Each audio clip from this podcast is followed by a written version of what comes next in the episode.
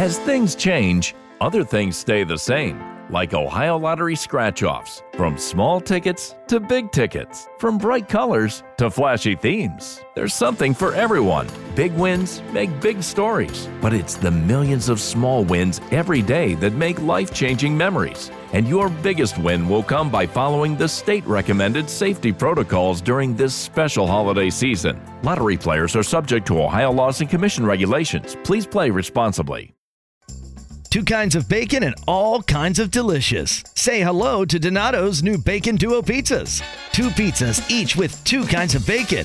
Try the new Pepperoni Bacon Duo with pepperoni, Canadian bacon, and hardwood smoked bacon. And the Chipotle Bacon Duo with Canadian bacon and Chipotle seasoned bacon. Now get $2 off a large bacon duo or any large pizza. Use promo code 2. Donato's. Every piece is important.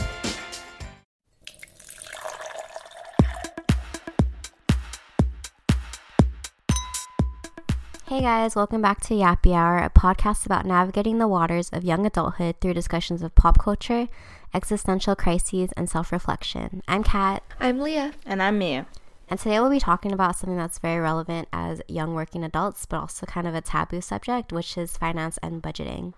So, to start off, we'll briefly describe our current financial states. Um, I would say mine is pretty stable. I mean, I have a stable income from my job. I live pretty comfortably. I have like a good cushion of savings for emergencies or if I want to take like a a trip somewhere. So, I think I have like enough money to cover the bases and then a little more. Yeah, so on the topic of being taboo, I think finances kind of stress me out. Um, it's just something that I feel like I've always been hyper aware of in making like decisions about things, be it college, be it where to live after college, and all of that. Um, so I do agree that it's very taboo and it's not something often discussed. But along the same lines of Kat, I'd say I'm fairly comfortable in that the only expenses right now are myself. Um, and on top of my nine to five, I have a couple side gigs, which is just babysitting, is roll rollover families from college who still ask me since I'm in the area, and so that gives me a nice cushion of luxurious spending as needed. I think my financial situation is a little bit different than Kat and Leah's because um, last month I actually left my job, so unlike them, I don't have a stable income. That being said, I would still say that I my situation is pretty comfortable just because I saved. I'm just a saver. I save a lot of money. And so, um, basically, for all the time that I was at my job, I was always saving a big portion of my paycheck per um, month. And that also, in addition to that, like my living expenses are on, relatively on the more affordable side of Los Angeles. So, all in all, um, I would say that I, I am pretty comfortable, even though I don't have a source of income. Um, and I think that proves that like you can be comfortable financially and not have a full time job, if that makes sense, if you've set it up properly. I think Mia brought an interesting point up, which is that Los Angeles is very expensive to live in. It's incredibly expensive to live here just for rent and also like everything, including like gas and like food and entertainment. Um, I feel like a typical meal here is between like fifteen and twenty dollars, which can be really expensive in other areas. And for rent, if you live in West LA, it can be for your own place, it can be an upwards of like almost two thousand dollars a month. Whereas if you have roommates, that will cushion the cost a little bit, but you have to, you know, kind of give up things like in unit laundry or, you know, like your own bathroom. So I think that's just something to keep in mind. Yeah, I remember when I was first deciding whether or not I wanted to stay in LA for work, the cost of living was a huge factor in whether or not I could stay. And I remember when I was applying to jobs, um, trying to figure out what I was going to do, that I had to have that real conversation with my mom saying, hey, if I don't get a job here, I need help at least maybe giving myself a two month buffer to help pay for rent or moving back home. But it was really hard and it's an awkward conversation to have because after college, I feel like there's this expectation that you're just thrown into the workforce with a good paying job and you're 100% self sufficient, and that's really not always the case. So, I actually went to UCLA, and Westwood is the most expensive area in all of Los Angeles. I remember living in a triple, so that's, you know, a room with two other people, and I paid $650 and that was to share a room with two other people. And i also shared the bathroom with my roommates and one other person. So it's just crazy expensive to live in los angeles honestly. But i wanted to kind of shift gears and ask mia um, so after you graduate did you still expect any financial support from your parents when I graduated college, uh, I was pretty set on trying to be as financially independent as possible. So um, that basically meant finding a place that I could afford with the savings that I had, and then getting you know money here and there from my from my mom. But for the most part, uh, I was completely financially independent. Other other than you know like cell phone bills. Um, and like stuff that was I was already like grandfathered into. Um, but for the most part, yeah, everything I, I was it was really important to me that I was financially independent because I was choosing to stay in LA and that was a more difficult choice. Like if I had moved home, that would have been sort of an easier decision. But I was choosing to live independently, so I wanted to make sure I could afford it for myself. It was a, honestly probably a pride thing, but um, yeah. So that's kind of how I've always lived out here, just trying to be as financially independent as possible. I agree that staying in LA was definitely a my choice type of decision, but at the same time, I think it was also agreed upon, not agreed upon, it was also kind of known that I would stay in LA because there's just so much more job opportunity. And so once you graduate, it's really hard finding a job in Hawaii, I would say, for someone right out of college. It's so hospitality heavy, customer service based that it's really hard if you want to break into something like finance or um, a specialty skill set that's not related to tourism. So for me, staying in LA was kind of a given. I allowed myself, um, after discussing with my parents, in case that happened, worst case scenario, that I'd give myself a couple months buffer to see how it would turn out. But eventually, I did get a job. Um, it worked out in the end. And once my mom figured out I had a job and how much I was making or going to make, she said, Here's your phone bill, you're off the plan, and also you're not on our Costco membership anymore. So she basically kicked me out the door, and that was the start of my financial independence. That's definitely the way to do it. I feel like I do see a lot of people our age moving home and I'm not sure if they're paying rent, but I feel like more often than not they they aren't.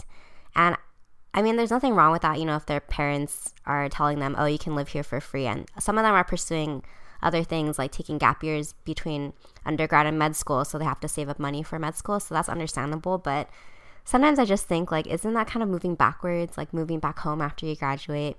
So for me, it was kind of the same as me and Leah, where I knew I didn't want to move back home. I knew that the opportunity was elsewhere, and also I just didn't want to kind of fall into that comfortable cycle of going back home, having my parents cook for me, having a car to fill up with gas, having the money to fill up the car with gas, and just kind of falling back on them. I feel like they did enough for me already by paying for my college, so I didn't want to ask for anything more. Um, the only thing that my parents do still pay for is my phone bill. They haven't kicked me off the plan yet, like Leah's mom did. But I'm also on my dad's health insurance still, just because it's convenient for me to be on it. He's a doctor. Um, but I also have my own health insurance through my work as well. But as far as everything else, from living expensive, even flying home, which is really expensive, I still pay for all of those things on my own. And I just, I just don't feel like it's in my place to ask my parents for money anymore. I know that some of the people my age, like one of my coworkers, her parents still pay for her flights home. And I was just kind of thrown off by that, I think, because I feel like if you're going to be financially independent, why not just like end up paying for everything, you know? But again, her parents do offer to pay for it, so I think that's okay. But if my parents, personally, if my parents offered to pay for those kind of big ticket items, I would be like, oh no, it's okay. I have the money to do it, so I'm going to do it.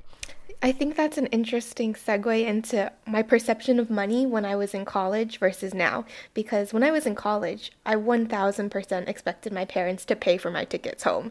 And I was actually in a weird financial situation where I had probably a lot of money saved from my dad's social security because he's older. So I had a nice cushion in college, but unlike my sister who had her education paid for, I had to take out loans. So that was kind of my money for that. So my mom would always kind of say, hey, we know you have money, like, we want you to pay for this. So that was always a really weird kind of discussion for me because it's hard being in college and you really don't have much income. I had a work study job that paid minimum wage and with college life that goes really quickly. And so nowadays obviously I pay for my own flights home, but it's that weird gray area between knowing okay, I have small sources of income, but what am I responsible for now when you're in college as a young adult? I had also a similar experience in college when it came to finances. I think because so much of college is built into your tuition in a sense. So like living expenses was built into tuition and like food was built if you chose to built into tuition. So I didn't really have to worry about the two most important parts of living, which were living in a in a shelter and feeding myself. So because of that, like any money that I made with side jobs or side gigs or whatever, I just felt like I could blow that money um, it, I had just more financial freedom. I just felt like, oh, this is extra income. I can go out to dinner now. I can splurge on a gift or something. And so when I graduated college and actually had like rent and utilities and insurance and all these new expenses, then um, I think that's where my I don't know. That's where I just started re- thinking really consciously about money and thinking about what was an appropriate amount to save, what was an appropriate amount to spend. Um, so yeah, I mean, I just think college is in a lot of ways just a shelter for all those things. But um, yeah, now I would say I'm more financially smart and aware. So I think my perception of money has kind of stayed the same from when I was young till now. Um, the way I was raised, we were kind of raised like we were poor, I guess, my mom would she kind of taught us like not to spend money on anything that we don't need unless we like really really want it or we've earned it or you know, we've kind of we felt like that expense was going to pay off in the end in that if that makes sense. So I kind of grew up without like spending money on anything that we didn't need and I feel like kind of I kind of took that into like my adult life. So I remember my boyfriend would always like whenever I wanted to buy something nice, he'd be like, "Oh yeah, just buy it." Like I know you have the money for it, but that's not how I was raised. I was raised like always saving money and always just kind of like really debating if I needed it or not. And I think I kind of it was really hard for me to transition out of that mindset because I did want to buy a lot of nice things, but I was always like, "Oh, I don't I don't think I deserve that right now, or, or I don't think I should like be spending my savings on that." And I mean, you shouldn't be spending your savings on that kind of thing, but it's not like I didn't have my savings and a little bit extra to spend on those things. So I think that's kind of just how I went through like high school and college was not really allowing myself to splurge on things, but I'm kind of transitioning out of that. Um, I went to Japan for two weeks a couple of months ago, so that was kind of my way of like rewarding myself because I like needed a break. But for the most part, I feel like I save a good portion of like my money. I think being in college, when you're looking for jobs, there's also this weird gap in knowledge on not knowing how much you should get paid because I remember applying for jobs and I had no perception of like living expenses. I remember looking at apartments and I was thinking how can I ever make ends meet monthly at this cost of rent and not knowing if I can get a stable job. So, what when you graduated, what did you guys think was a suitable pay or what were your expectations coming out of school with a degree? So when I graduated college, I had never had like a full time job in the sense that like I was paid salary over the course of a year, obviously because I was a student. So up until that point, I was mostly getting paid hourly. So it was really hard when graduating knowing what like a yearly r- amount um, should be, especially with you know tax bracket and all of that. So how much you were going to be losing. So truthfully, when I graduated, I thought like 40k was like a good like if I got 40k I was like okay I'm good. Like this is that's the most money I'd seen in my life like $40,000 when before I had been getting paid like hourly like 12 an hour or something. So the idea of getting paid 40k a year was like a dream but then you see that that is not real because um, so much of it goes to taxes and whatever doesn't go to taxes doesn't nearly cover your living expenses. And whatever i mean if it does cover your living expenses then you have nothing left over to either save or spend. So i soon realized into my first job out of college where i was getting paid closer to that amount that that was not a livable wage. Um, and i actually just learned last night that um, there was this study done and basically found in order to live happily in LA, you need to be making at least $120,000. I believe that. Yeah, a year. So I feel like it's never enough. But that's the minimum. That's the minimum. If you're not make if you're making less than 120k, like you're basically like you're roughing it basically you know? It's not a comfortable living salary and I, I think that's absolutely true because even the following job where i was getting paid more than 40k it still wasn't enough and i know people that are making closer 100k and it's still not enough. So it's it's it's hard and i've come to realize my worth too so i don't think i no longer think that 40k is a lot of money. I kind of want to challenge that because i feel like with what i get paid i I'm pretty sure I don't get paid as much as, you know, a lot of my peers. I still feel like I'm living very comfortably in LA, but I think it's because I first of all, I don't have a car, so I take the bus everywhere. I live close to my work, so that bus commute is like not that bad at all. Um, my work pays for most of my health insurance, and I don't mind having roommates. So I feel like out of all those things, that's why I live comfortably now. But I do agree that I think to live comfortably at a bit of an older age where I want to like live alone and have all these like nice things, I do think 120k would be the minimum. But at this time, like as like you know fresh out of college, I think I'm living pretty comfortably with what I have. But to answer Leah's question, I was kind of the same as Mia. I had no idea like where where the starting rate was. I guess I just like I got my pay for my job and I was like, mm, yeah, I think this is enough. And like you know, I had maybe like a little bit extra a month to spend. Um, luckily my work uh, gave a lot of raises so i definitely have a lot more money than i did when i first graduated but it was i feel like it's a hard thing to gauge like i don't i feel like a lot of freshly graduated out of college people don't don't know how much their work is worth and they don't know how to like assign a value to that. So i i do think maybe some people are taken advantage of. Like they probably take a lower pay than they know they deserve, and as they as they work, um, as they gain experience, I feel like maybe they'll realize, you know, I'm not getting as paid as much as I should be. But I think that's like it's also a really hard thing to ask for a raise. I've never asked for a raise, and I think that's ter- uh, that's really terrifying. But I know that people like struggle with that too. Like some people like don't get raises that often, and I don't know how you would really assign a value to like how much you should get a raise for. You know. Yeah, I think that's a really great point that we're not taught how to negotiate our value. We're just kind of like thrown into the education system and expected to get a degree, but what's the value of that degree and how do we kind of fend for ourselves? Um, and so I totally agree that my perception of wage was completely skewed. I did work throughout high school and college, so I was used to minimum wage. And I remember I did get a job offer full time post grad for $12 an hour. And I was gonna take it, honestly. If it weren't for me talking to a bunch of other people, like my rugby coach, my parents, um, I just felt so desperate for a job. And like, even though I knew that the skill set, like, I could definitely fulfill that and mark all those boxes, but it just felt like I was grasping for anything to be able to live in LA. But obviously, I didn't take that job, and I'm very thankful I didn't. But I think in hindsight, it's laughable that it was even an option for someone with a college degree to be offered $12 an hour.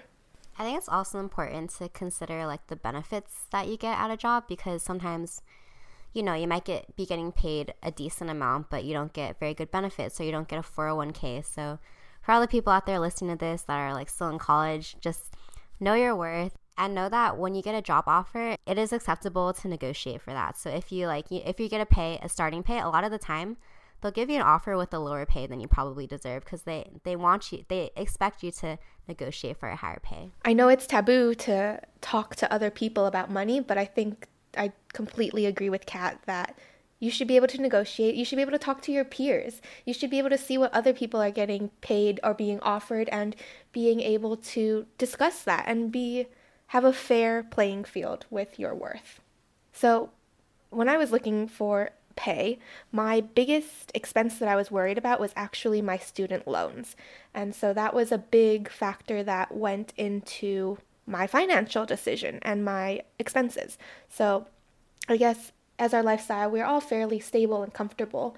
Um, what do you think your biggest expense is currently? Mine is student loans because I chose to expedite my payoff schedule because I really don't want to be in debt. And so that was my choice. I think besides the obvious one, which is like rent, because rent is just always going to be high when you're renting and not like financing something um, or like buying something is going to be high. So yeah, rent is pretty high for me in terms of my highest, but like expenses. But I think second, and it's a very close second, is just like having a car in LA. Like financing the car, paying for the insurance, paying for gas, um, stuff like that, you know, service checks, all that. Like having a car is super expensive and I definitely didn't know that or anticipate that when I got my car, just how reoccurring these expenses would be. Insurance alone, I think I'm paying close to like like twelve hundred dollars uh, every six months. So it's it's a hefty amount, and yeah, it's a, I think it's like two hundred dollars a month. But still, I mean, it's not something that you necessarily use all the time, so you don't see the point of it. If it makes sense, it's not like you're getting something immediately back um, in your investment. But yeah, just having a car is really expensive, and transportation and moving around LA is it can be it can be pricey. So I feel very fortunate to not have any student loans and also to not have a car. Um, so I'd say for me, like big purchases are made not often, but when they're big purchases, they're big purchases. So, for example, flights home, you know, that's at least six hundred to seven hundred dollars a year spent on a flight, a round trip flight back uh, from here to Hawaii and back. And then other big expenses that I've just had during the year were like music festivals like Coachella. I went to one called Day N Vegas. And honestly, I don't know. I don't really pay for much more than like rent and groceries. But I think growing up, you know, I was taught to save. So I do save a lot of money when it comes to myself. But I also like to spend a lot on other people. I feel like, like, the value of a gift for another person, like spending, you know, twice or triple the amount that I usually spend on myself is justified because it's for someone else. So I'd also say I spend a lot on gifts for other people or treating people out. So I guess those uh, big purchases aren't really like necessary for my life, but um, I guess kind of switching over to that, um, Mia and Leah, what are kind of things that you you spend on that aren't really necessities, but you're willing to spend money on? So I agree that I don't buy a lot of things, and when it comes to spending money, I don't mind spending a little bit more for an experience. So, for example, I also went to the Day N Vegas Music Festival, and it was my first music festival, and it's not cheap, but because of the people we were going with and the experience it offered me, I was more than willing to pay that price to do an activity. And I think in general, I am more willing to spend money on experiences and things that offer me memories than things. I'm also in the same boat. Like I don't spend my money on like material things per se. Like I don't buy clothes often. I don't buy unnecessary like knickknacks here and there. Um, I like to spend my money on experiences, on travel mostly, on food. For me, like eating out is an experience, so I'm always down to spend money going out to dinner if I know I'm gonna enjoy the meal and um, yeah, if it's gonna make me happy. Um, but yeah, I definitely don't spend my money on like material items like makeup or clothes or um, even gifts really. but yeah, I just don't I, I don't do it just because yeah, those do- things don't bring me happiness in the long run and I much rather spend it on like Leah was saying experiences and travel, um, things that push me in a different way than material items would. There's actually that one meme where it's like, I don't know how to describe it. It's like a picture of the same girl, and the, the first picture is like her kind of disgusted, and the second picture is like, hmm, okay, yeah, that's like a good idea. But the first picture was like spending $40 on a shirt, and she's like, no. But then it's like spending $40 on food, and she's like, yeah, okay. And I, I definitely like resonate with that. Like, like Mia said, like, I don't really, when I see a t shirt that's like $30, I'm like, oh, no way. But like a meal that's $30, I'm like, yeah, what a steal. That was a good experience. Yeah, I totally agree. And I think anyone listening out there, it just depends on your lifestyle and what you grow up with, what you're used to. But it's your money and you should be able to use it how you please. I think another interesting thing to think about is how people value things because I used to be the type of person to buy really cheap things and a lot of it. For example, I used to buy like cheap cheap really cheap leggings for yoga and I was like, "Oh yeah, like I don't want to spend like $100 on Lululemons because like I don't I just don't see the value of that, but I actually found that it's better in this case to spend more money on something that you're going to use a lot. So I used to think like bras were super expensive, but if you think about how much you use them, it's like it's worth it.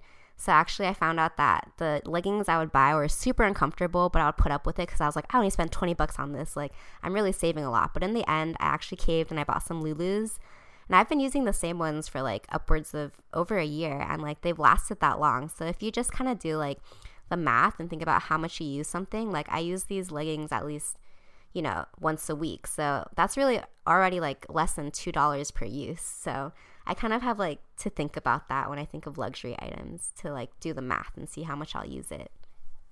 So yeah, I guess speaking of like how we spend our money, it'd be kind of interesting to look through our recent credit card purchases and see what kind of things we spend our money on. Yeah, let's take a break from the heavy stuff. I feel like we talk about the expenses and how it can be burdensome, but let's take a light break and pull up our recent credit card purchases and see what the most expensive or most recent things we purchased are and do they line up with what we're talking about.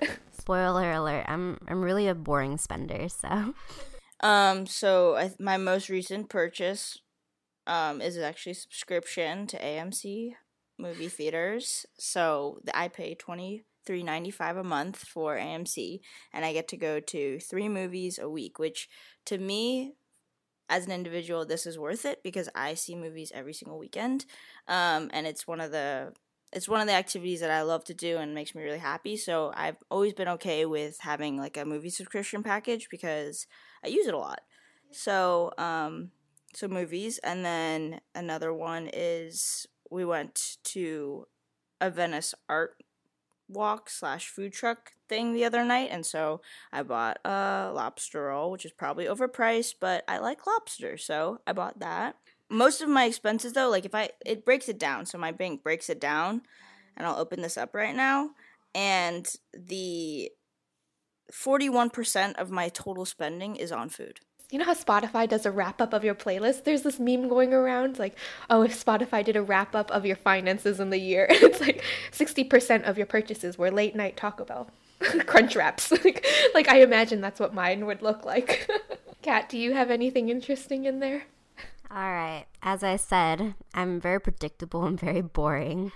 So my last five purchases were an online uh, purchase. It was actually a gift for someone a breakfast burrito, so food, um, fries, more food, um, groceries, and then ice cream. So I think my like kind of guilty pleasure, you know, mine is definitely ice cream. Like six bucks for ice cream, like yeah, I'll do that any day. But I just when you think about it, six dollars for ice cream is actually so expensive. Like if you just buy a tub from the store, that is six dollars. So I kind of need to rethink that a little bit, but I think it's an experience. Yeah, do what makes you happy. There's artisan flavors out there, and those are bomb. Well, so. Do what makes you happy. Go to Starbucks every morning. It's fine, you know.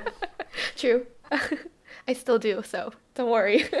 so my biggest one, I honestly I use my credit card a lot, and I just kind of because I know I can pay it off in full, I just kind of put everything on it, even if I could pay cash. Um, but mine, I actually have a big one pending, and it's let me do math. I had to buy two separate purchases because I forgot something.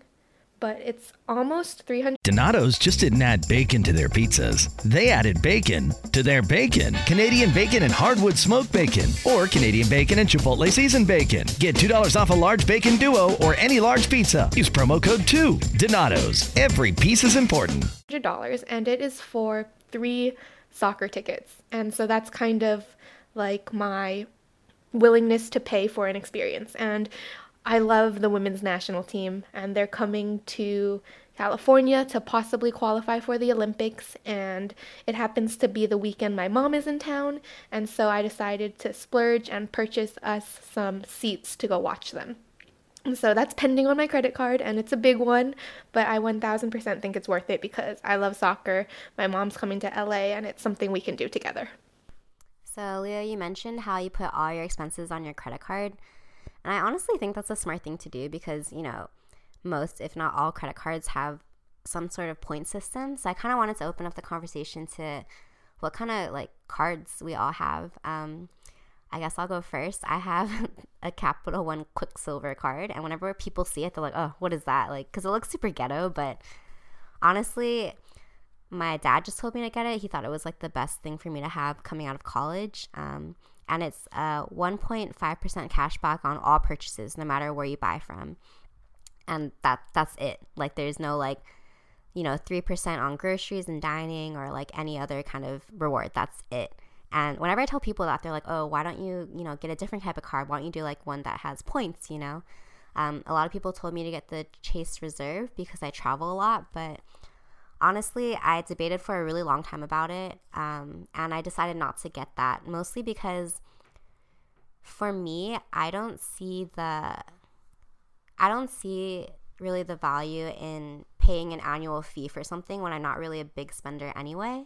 Um, like a lot of people say, oh, well, you know, if you pay the annual fee, like you're still getting like more out of it. But like after like looking at my lifestyle, I didn't see justification to pay for a credit card. So I just kind of have the a credit card with no annual fee, cash back on everything. So no matter what I purchase, I can, you know, kind of get those rewards. And I don't know, I feel like I have some coworkers who like have two or three different credit cards and they they really try to squeeze every single benefit out of it like if they're like going to a store to buy like a certain product they will use the credit card that will get them the most amount of points and well i think that is really smart i just think that's honestly too much effort for me so i'd rather just have like a cashback card for everything i think that's a good point that I'm so I also actually have two to three credit cards, but I think it just depends on what your lifestyle is. I mean, you said you spend most of your money on food and groceries. I do have a travel card for Hawaiian Airlines because I actually do go home a couple times a year, and so I at least like to build some miles that way, but I think it just depends for everyone. And I do have a cashback card as well. I think that's a good baseline because you're spending money, but you're also getting some of it back, and you can't lose with that. Yeah, I am in the same boat. I have I have three credit cards, two that I pay, one that is an emergency credit card. I link to my mother. So, um, the two that I have that I pay are a cashback card that gives again like Kat said 1.5% on everything and then another one for JetBlue which is a points card um, and then the one that is my emergency card, which is my mom's, is a Delta card. So, um, all in all, basically, uh, I always pay my credit card off in full. I just don't want that debt hanging over me, so I make sure that I'm only spending when I can afford. Um, and like Leah, I only I use my credit card for everything. I rarely have cash, and I never use my debit card unless it's for gas. Um, just because I want the cash back or the points or whatever reward you're getting and I actually really want to get the Apple card, but um, I can't justify yet getting another credit card, but I do want it. Um, but I would say, yeah, for anyone who doesn't have a credit card or is thinking about it, like, honestly, I absolutely would do it. It helps you build credit. Um, it helps you just like regulate your finances. There's obviously a lot of risk and downside um, with a credit card as well. It's you could get into trouble really quickly with a credit card, but um, you do need a credit score for quite a lot. So I would say if you're contemplating it, just do it and be responsible. Yeah, you should definitely get your credit card as soon as possible. So I actually got a credit card when I first went to college. Um, it was kind of like under my dad because I obviously had no credit, so I couldn't apply for my own. But that's really smart to do because, as Mia said, you need a credit score for a lot of things, and one of the big things is for living, you need a credit score to rent something. So definitely start your credit line as soon as possible and just do your research. Um, I feel like personally, personally, I never like saw the problem with people who got in trouble with credit cards, you know, got into too much credit card debt to pay off because for me, I guess because of how I was raised, I never spent more than I knew I had. So I kind of treated my credit card almost like a debit card. Like I knew I had this much money, so I cannot spend more than that. So yeah, just be like smart with your savings and credit cards are, are really good to have, especially like none of us really use our debit cards anywhere and using your debit card isn't bad, but it can get you in trouble if like a system gets hacked or something. Because if someone has your debit card, they have like all of your banking information. Whereas if they have your credit card, like you know, you can cancel it. Your your money isn't directly linked to it, so it's like a lot safer to use a credit card online and in stores. So on the topic, you brought up a good point that people get in trouble with credit cards, and I think that it's not something that's often talked about. Like, there was no personal finance class. I never took something in high school. I never took something in college. Everything I know is from talking to my parents, talking to my friends, or Google. And so, if anyone out there, I think you should just be careful on opening too many credit cards because every time they do a credit check and that hurts your credit. So, be careful with opening credit cards. Um, and my other financial piece of advice is be smart about your expenses. Like, you know yourself best. You know what you're spending money on. You know what your triggers are. So, just know yourself and be careful with your money because you worked hard for that. And also, one last thing to add if you do open, you know, like multiple accounts, just be sure to check them every so often. Because I had a friend who he had like three to four credit cards and he wouldn't really check them. And he actually got a charge like every month for some scam and he didn't notice it until he was actually like had his account open once and I looked at it and I was like, "Hey, what's that charge?" And it was like for like maybe like 7 bucks and he was like, "Oh, I have no idea." And we looked through his whole like credit card report and he had been being charged for like over a year. And I was like, "Dude, you have to check it more often. You have to make sure all of your charges are like things you actually paid for." So, I guess, you know, on that topic of kind of being smart with your money, do you guys have any like big financial goals that you've set for yourself? A big goal for me is being a homeowner someday. Um, that's just one for me. And to be a homeowner, you need, I'd say, average, unless you're a veteran or unless you kind of have um, certain types of loans, you need 20% down. And I don't know where I will buy a property, but I would say the average price of a property would range between 500 to a million dollars. 500,000 to a million dollars. And so that down payment can be substantial. It can range from 100 to 200 and can probably go up from there. So that is a big financial goal of mine. Um, and it, it starts when you're young. Like it sucks thinking about the future and kind of thinking of I have like to meet my goal, I have to put away so much now or to do it consistently, but whatever the goal is, that's mine and that's something that I want to work towards. I think if you had asked me this question like a month ago, my financial goals would have been a lot different than what they are today. I think I'm trying as a person to be less money oriented or money driven. Like that's my goal for this year for myself because again, if you had asked me a month ago before I quit my job, before I traveled, it would have just been to have as much to save, to save, to save, to be able to live comfortably and potentially one day be rich. But um, that's just not I was I figured out that that wasn't bringing me happiness and like if I died tomorrow, no one would care how much money I had in my savings account. And so I'm actively trying to not be money oriented and like live what live on what I have and try to make the best with what I have and like not take not do things for the pure sake of it'll get me extra money or it'll put me in a more financially um a financially better position. I'm just trying to be I don't know, it's so cliched, but like to not be dictated by my money and to not be dictated by um, how much we're worth per se because I don't want to be defined by my savings account or by my salary. I just want to be defined by what I do in this life. And I that's not to say that money doesn't make you comfortable because I do think it makes you comfortable and it allows you to do certain things.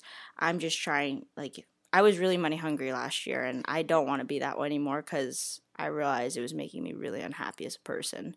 So, yeah, this year I'm focusing on experiences, on the people that I surround myself with, and whatever job comes my way that I enjoy, whatever it pays. Like, I'm not going to be ruled by that anymore. So, that's my financial goal is to be less financially conscious in a way.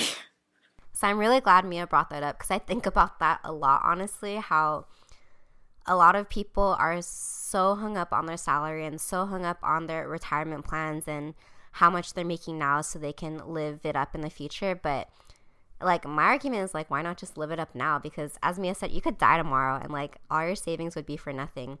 I say this but i'm still the type to save a lot of money. Like i have a lot in my savings. I put the max amount i can in my roth ira but i think mia's goal is like a very very relevant one to me because I, i'm also trying to like get out of the habit of not buying things just because i see the price tag and i'm like oh like i don't know if i want to spend that much money on that I want to be able to go to a restaurant and order something without looking at the price. Like that would be really nice to do.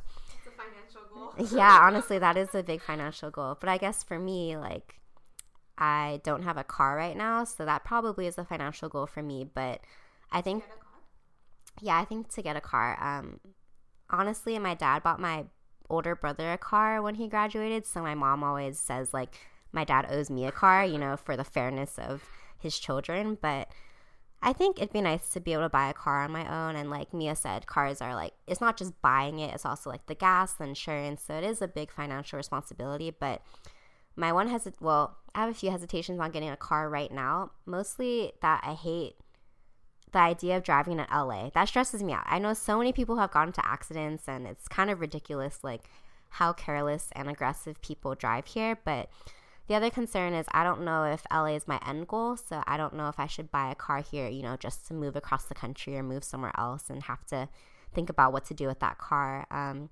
and the last thing is I don't have a California driver's license, so I'd have to get that if I want to drive a car here. But for the most part, like the transportation, public transportation is fine. I live close to my work, so while it's a financial goal, it's not really a nearsighted financial goal for me.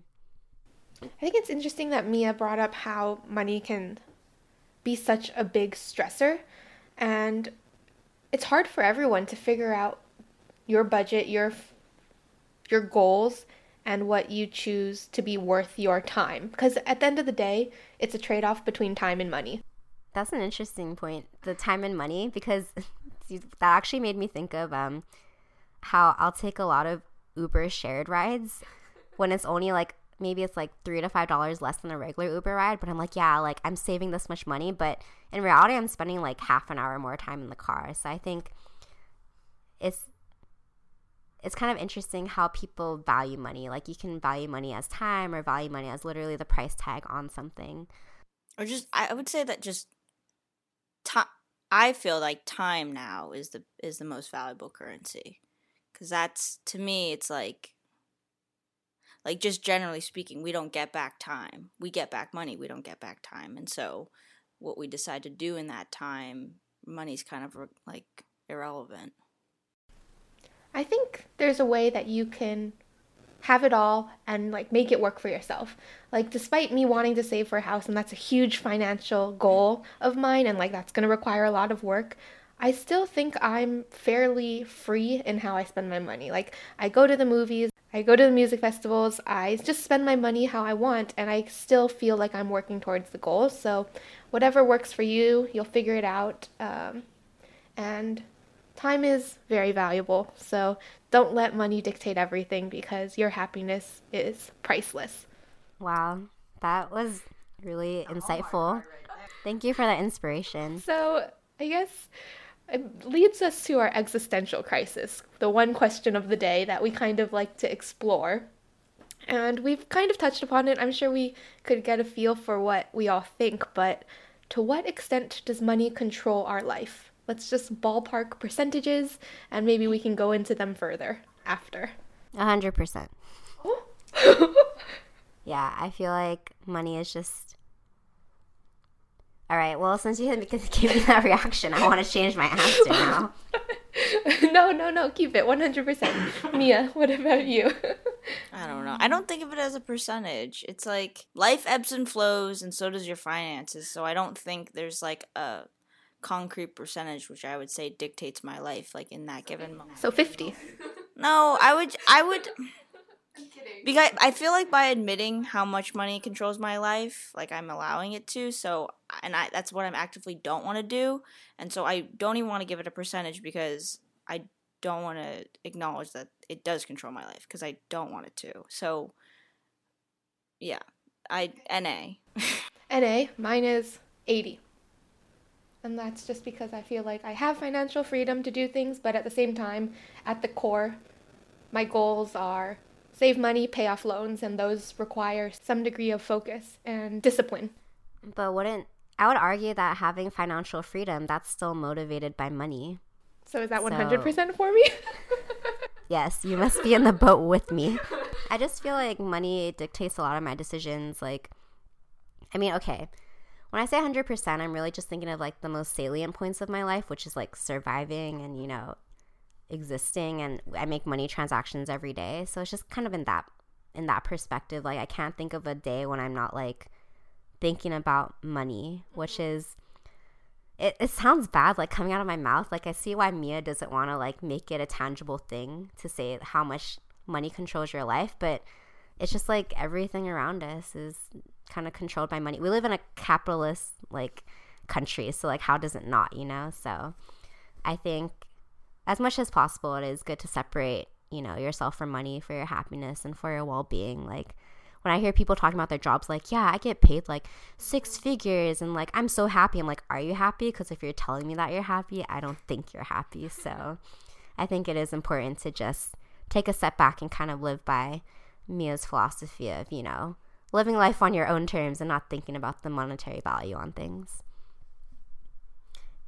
And I also wanted to ask you guys um, do you think that the typical Asian stereotypes on spending and financial motives are true, like for yourselves and maybe for other people that you observe? Like, you know, one is that Chinese people are super frugal and stingy. Do you think that's true to yourself?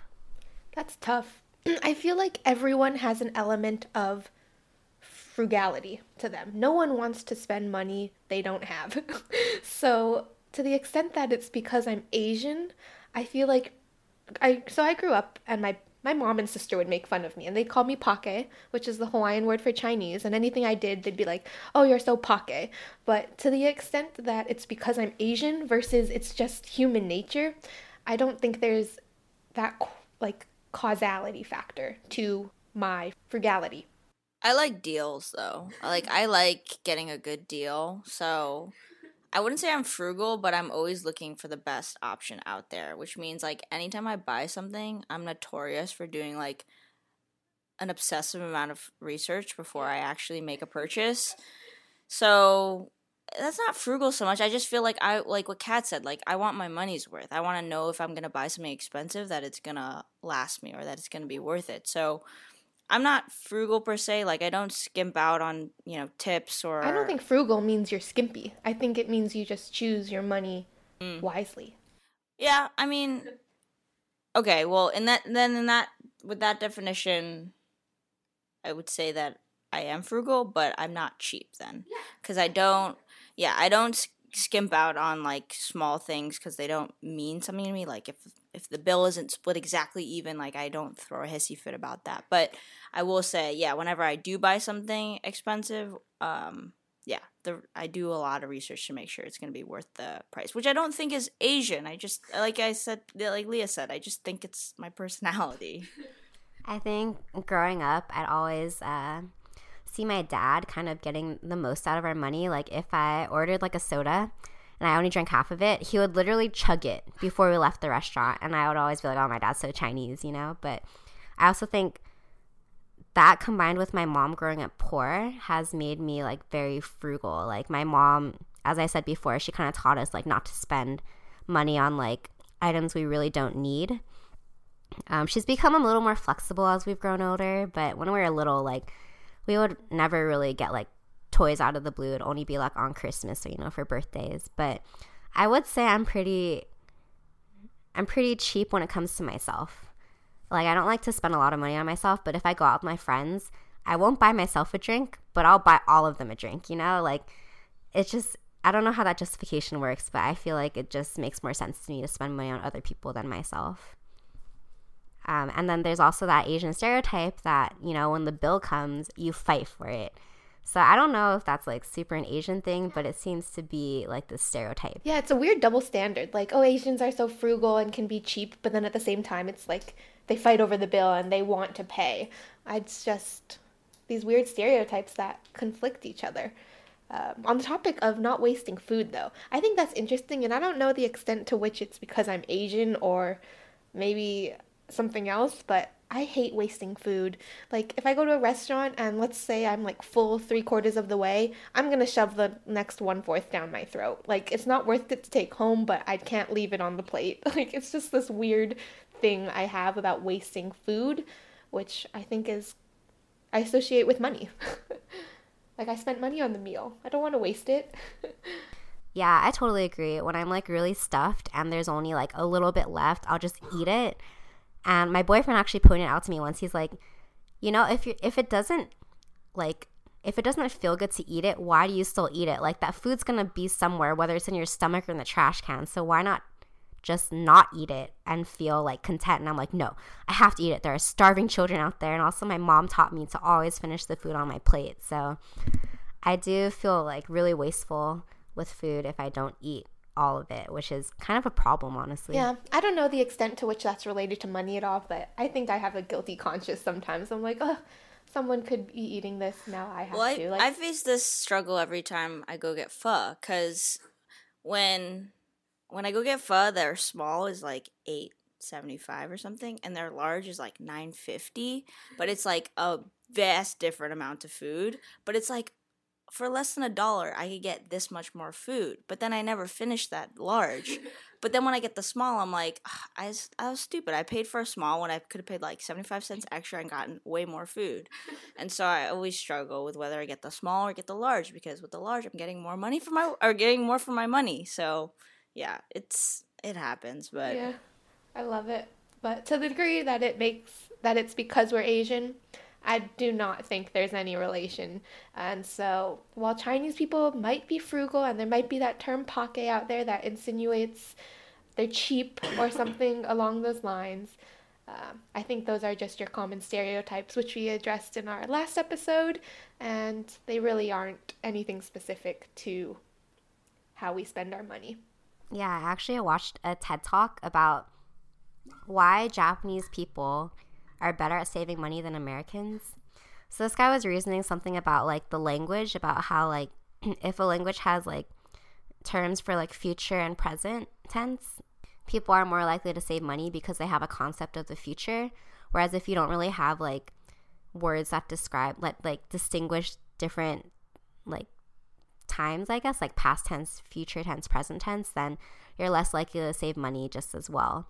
Which I I kind of didn't agree with, and like I actually had this class in Japan, and Japanese people who are in my class were like, "Yeah, I don't I don't save money well at all. I don't know what this guy's talking about." So I feel like we'll try to like relate our financial habits to our culture, but in in in the end, it's really just about your personality and how you grew up around money.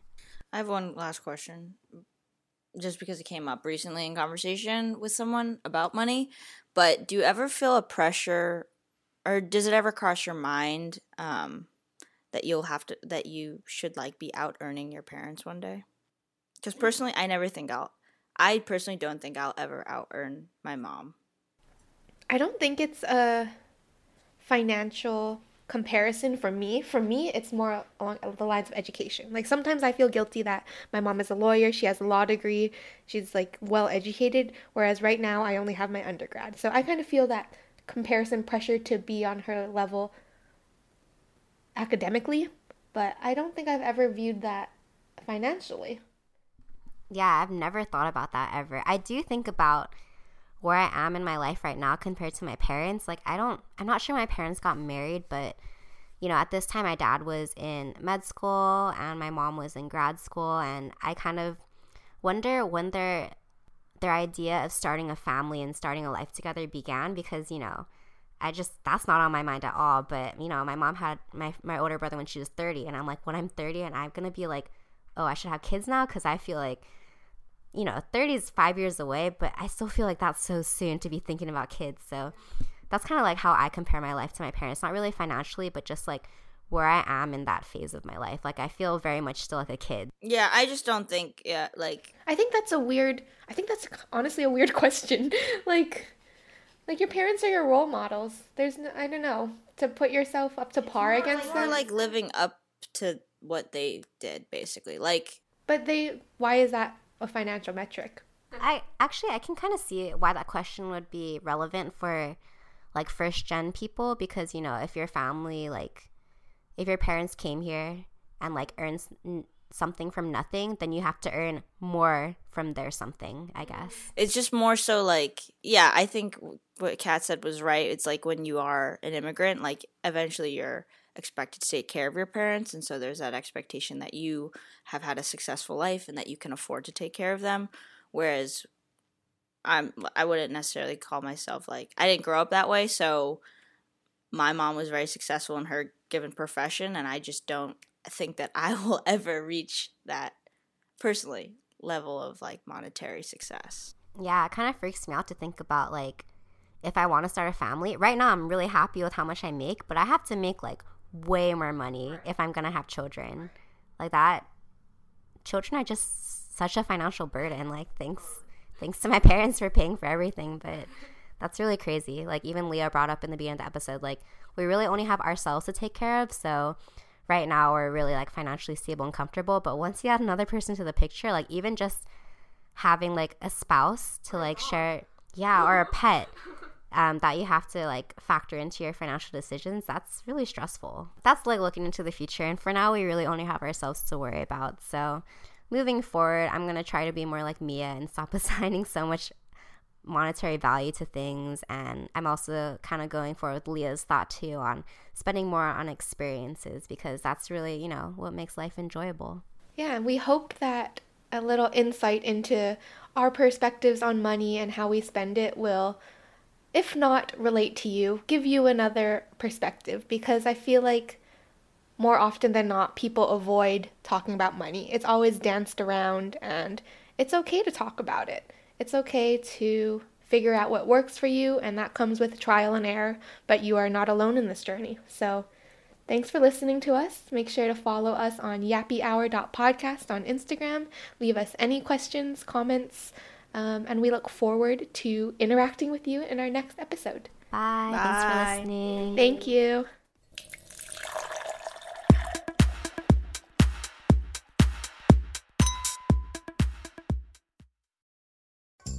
Two kinds of bacon and all kinds of delicious. Say hello to Donato's new Bacon Duo pizzas. Two pizzas, each with two kinds of bacon. Try the new Pepperoni Bacon Duo with pepperoni, Canadian bacon, and hardwood smoked bacon. And the Chipotle Bacon Duo with Canadian bacon and Chipotle seasoned bacon. Now get $2 off a large bacon duo or any large pizza. Use promo code 2. Donato's. Every piece is important. Donato's just didn't add bacon to their pizzas. They added bacon to their bacon. Canadian bacon and hardwood smoked bacon, or Canadian bacon and Chipotle seasoned bacon. Get $2 off a large bacon duo or any large pizza. Use promo code 2. Donato's. Every piece is important.